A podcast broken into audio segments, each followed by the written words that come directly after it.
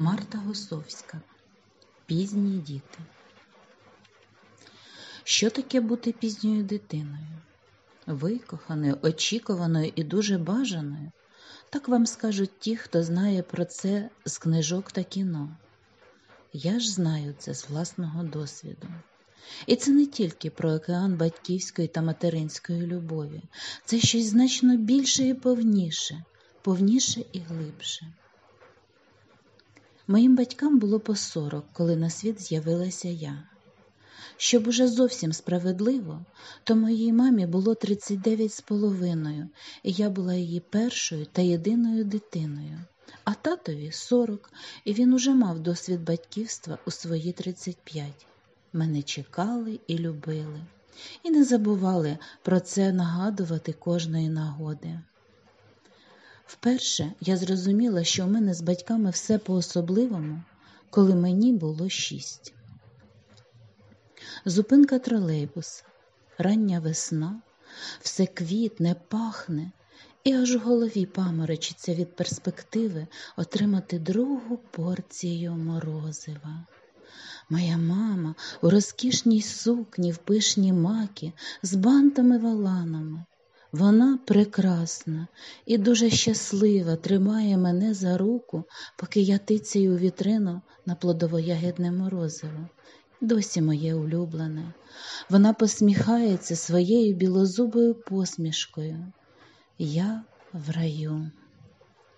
А тоді підходить він, засмальцьований п'яничка з нашої околиці. Від нього тхне кислим пивом і немитим тілом. Він забруднює той весняний день самим своїм існуванням, а тоді ще й словами. Яка молода бабуся, каже він, дочекалася благодаті тримати на руках онучку. Бабуся, мою маму назвали бабуся. Бабуся, мою маму. Морозиво я не доїла. Перше вересня, мені сім, мені моїй мамі сорок шість, і я вже знаю, що вона там буде найстарша серед мам. Ще зранку переживаю, щоб не було п'янички, який би ляпнув бабуся і перепитую в соте, чи нам точно потрібно туди йти. Може, можна прийти одразу другого, бо тоді не доведеться мучитись в товаристві людей, які можуть припекти своїм необачним, а іноді і дуже навмисним словом. Я вперше усвідомлюю, що хочу оберігати і захищати своїх батьків. Мені десять і я вперше побилася до крові. Мама спитала мене чому, і я вперше збрехала.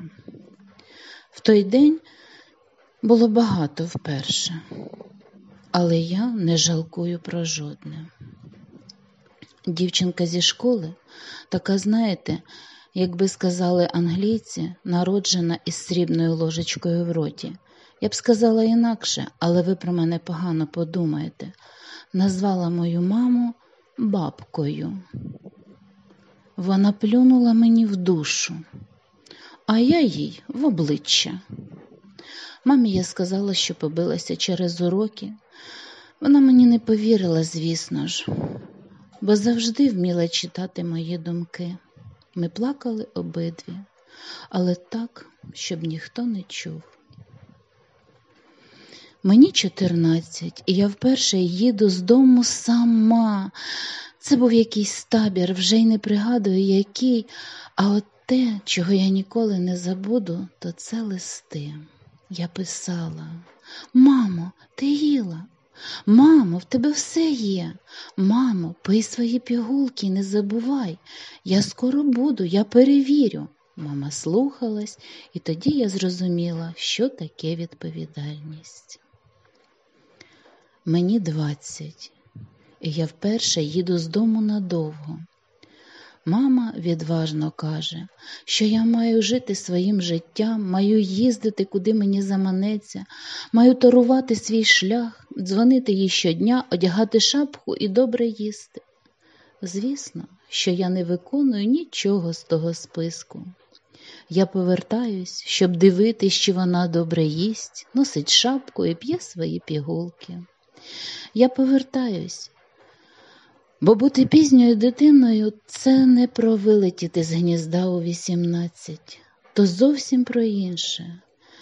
Це нічого не просити і не приймати. Завжди казати, що в мене все добре, тримати за руку і бути опорою, як тільки сама зіпнешся на ноги. Мені 25, і я вперше читаю свій есе в групі з художньої творчості. Нас там дев'ятеро, і я одна з України. Я написала про маму. А про кого ж ще, якщо поповина між нами ще пульсує життям? Я читала і з кожним словом розуміла, що щось, щось не те, що бути пізньою дитиною майже сорокарічної матері це не винятковий досвід. Одногрупники похвалили мій стиль і синтаксис, але ні слова не сказали про мій особливий досвід, досвід пізньої дитини, бо вони такі всі. Крім Мігеля, який може багато розповісти про те, як мати 16-річну маму. Я зрозуміла тоді, що мама то зовсім не про вік. Він має значення лише для працівників паспортного столу і недалеких провінційних цьоток, народжених із срібною ложечкою. Самі здогадайтесь, де. Мені 30, і я вперше веду маму їсти устриці і пити шампанське. Потім ми це робитимемо часто.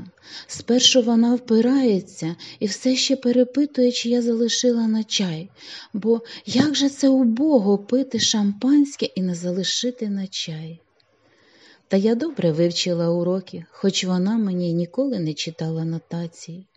Я лишаю на чай і навіть не гніваюсь на офіціантів, які завжди улесливо кажуть, яка ж у вас сучасна бабуся. Я просто кажу, це моя мама.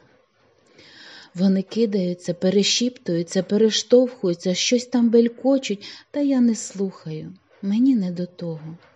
Я обговорюю з мамою політ на повітряній кулі, про який вона давно мріяла, а я ото запланувала. Мені 34. І де б я не була, я починаю день тоді, коли в моєї мами восьма ранку. У цей час вона п'є свою незмінну ранкову каву. Ми вмикаємо відеозв'язок і обговорюємо плани на день, навіть якщо в мене середина ночі. Мені хочеться поцілувати її руки, але я просто кажу доброго ранку. Мені хочеться подякувати, що в майже сорок вона була така смілива і сильна, що наважилася подарувати мені життя. А я просто питаю, як ти спала? Мені хочеться обійняти її міцно-міцно, але я просто кажу.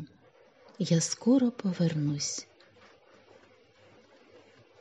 Читала Світлана Харицька